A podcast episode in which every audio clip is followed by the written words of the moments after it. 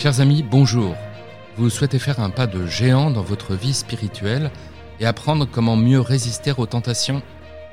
Je suis le Père Guy-Emmanuel Cario, recteur de la Basilique d'Argenteuil et exorciste diocésain.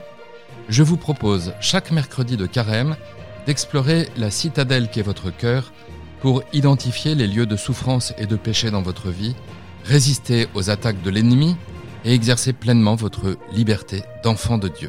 Vous fêterez Pâques avec un cœur renouvelé et n'aurez plus peur de tomber, puisque vous saurez vous relever. Chers amis, bienvenue à ce premier podcast de Carême portant sur le combat spirituel.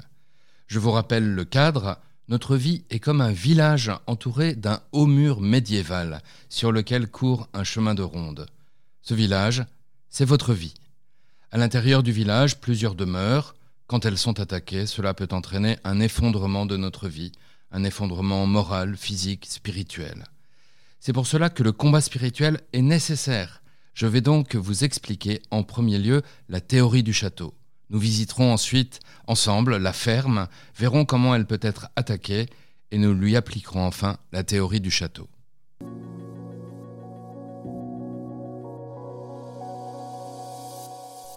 La théorie du château, il s'agit d'une méthode spirituelle et en aucun cas de formule magique à réciter.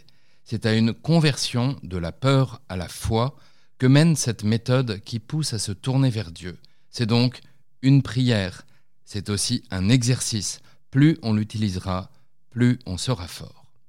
Première étape de cette théorie, visualiser sa ville. Imaginez une grande plaine.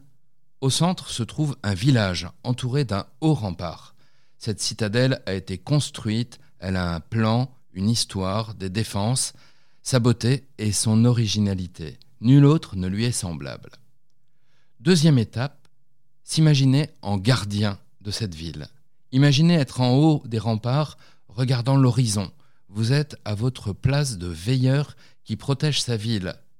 Et c'est important de prendre conscience de la responsabilité qui vous incombe de veiller sur votre propre vie. Troisième étape, regardez cette ville, c'est votre vie. Ainsi, les différents aspects de votre vie peuvent être l'objet d'attaque et le lieu de combat. Votre travail, votre vie familiale, le lien avec les générations qui vous précèdent, votre rapport à l'alimentation, vos addictions, votre sommeil, votre vie sexuelle, votre imagination, votre capacité à faire des choix, et enfin votre vie spirituelle, c'est-à-dire votre rapport à Dieu. Quatrième étape, Contemplez le château de Dieu. Au centre de votre village se trouve une colline surplombée par le château de Dieu. Depuis votre baptême, Dieu Trinité, Père, Fils et Saint-Esprit habite au cœur de votre ville. Ce palais est magnifique, resplendissant de lumière, et sa vision est extrêmement réconfortante. Cinquième étape. Il faut vous imaginer voir arriver à l'horizon votre ennemi au galop, celui qui vous fait, qui vous a fait beaucoup de mal. Il est comme un cavalier noir monté sur un cheval noir menaçant. Cet ennemi peut être de plusieurs ordres, de l'ordre du souvenir douloureux ou de la blessure ancienne qui revient de manière lancinante et vous empêche de vivre et d'avancer. Il peut être de l'ordre de la tentation récurrente qui vous terrasse à chaque fois. Il peut être aussi de l'ordre spirituel et maléfique peut s'agir d'une attaque du démon, par la sorcellerie par exemple. Bref, en ce qui concerne cet ennemi, nul besoin pour le moment de lui donner un nom ou de définir sa nature. Une certitude s'impose ici, nous le savons. Si nous le laissons entrer, ce sera encore une fois de plus notre défaite, notre tristesse et notre malheur, ce que nous voulons pour l'heure éviter en l'empêchant d'entrer. Sixième étape, tourner le dos à l'ennemi. Oui, le centre de la théorie du château est ici. Dès que l'on aperçoit au loin cet ennemi, aussitôt, immédiatement, plus on traîne, moins on obtient la victoire, immédiatement donc, il faut se retourner vers l'intérieur du château, tourner le dos à l'ennemi. Cette action extrêmement volontaire, qui est au cœur du combat spirituel, aura pour effet immédiat de relever sans aucun effort le pont-levis et de fermer la porte à l'ennemi notre liberté se tournant vers Dieu. Tout l'enjeu de cette méthode est de savoir réagir immédiatement. Il faut à ce moment imaginer de manière très visuelle ce retournement en haut du rempart. Septième étape, prier. Une fois que l'on a tourné le dos à l'ennemi, il faut se tourner vers le château de Dieu et adresser ces deux prières au Seigneur. La première est un acte d'adoration. Mon Dieu, je vous adore de tout mon cœur. Cet acte d'adoration, vous pouvez l'exprimer à votre manière et le développer comme vous le voulez, car il n'y a pas de limite à l'amour ni à l'adoration. C'est un acte qui doit mobiliser pleinement votre liberté, votre volonté. Deuxième prière, eh bien c'est le moment d'exprimer votre cri en face de Dieu qui vous aime. Mon Dieu, je sens, je sais que mon ennemi m'attaque encore une fois. Seigneur, je n'en peux plus. Venez à mon aide, sauvez-moi. Ne permettez pas à cet ennemi d'entrer et repoussez-le. Dans cette prière s'exprime alors tout notre désir de ne plus être vaincu par l'ennemi. Alors après cette théorie du château, passons à la ferme.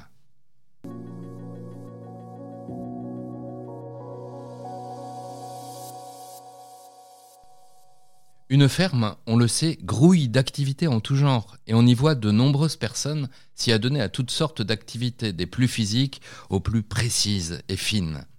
La ferme symbolise notre vie professionnelle, nos études, mais aussi le travail domestique.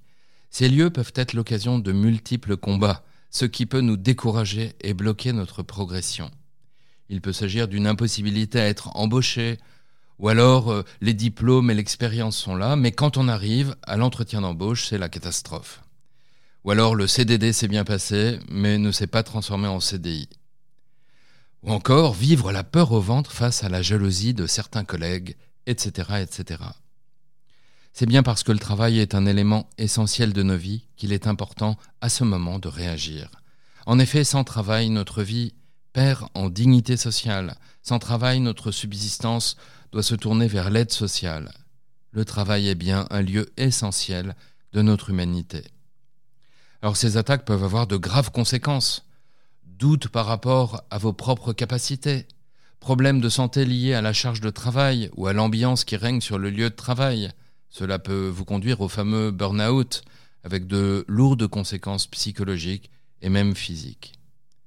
Suspicion vis-à-vis -vis de vos collègues ou de votre employeur, tout étant interprété négativement, comme si tout tournait autour de vous. Les difficultés habituelles et quotidiennes du travail sont alors lues à travers le filtre de la défiance et de la suspicion. Dans ces différents cas, on aura tout intérêt à utiliser la théorie du château dont je viens de vous parler.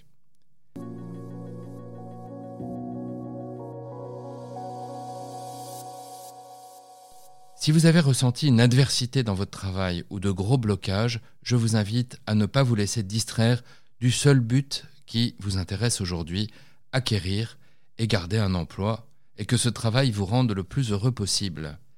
Si vous appliquez ici cette théorie du château, cela vous montrera petit à petit les priorités qui doivent habiter votre cœur.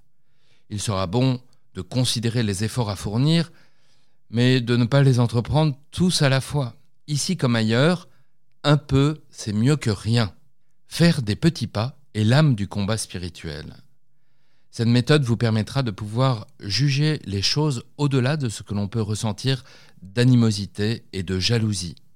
Dès que vous ressentez telle ou telle animosité, il faut se retourner tout de suite vers l'intérieur et adorer Dieu. Cela peut se faire dans une salle de réunion, un bureau, un atelier, silencieusement, en quelques secondes, et devenir un réflexe très salutaire. Petit à petit, vous gagnerez en force et en joie. Il vous sera plus facile de laisser les autres s'approcher, tels qu'ils sont, les plus doux, mais aussi les plus agressifs. La muraille du village, petit à petit, se renforcera, les brèches seront réduites, et vous serez plus résistant face à ce qui vient de l'extérieur.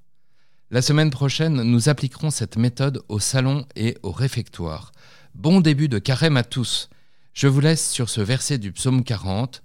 Je connaîtrai que tu m'aimes si mon ennemi ne triomphe pas de moi. Merci de m'avoir écouté. Si ce podcast vous a plu, n'hésitez pas à le partager autour de vous et à laisser un commentaire sur les plateformes d'écoute et les réseaux sociaux. les podcasts de FC, pour faire bénéficier de ce podcast un maximum de personnes. Et pour fortifier encore plus la citadelle de votre cœur, n'hésitez pas à télécharger l'appli Conversio. Élaborée par une équipe de laïcs et de prêtres missionnaires de la miséricorde divine, cette appli vous propose de vivre un carême édifiant, stimulant et fraternel grâce à une vidéo quotidienne sur l'évangile de Saint Jean, la possibilité de visualiser vos efforts d'ascèse et le soutien de toute la communauté de ses priants. Bon carême et à la semaine prochaine.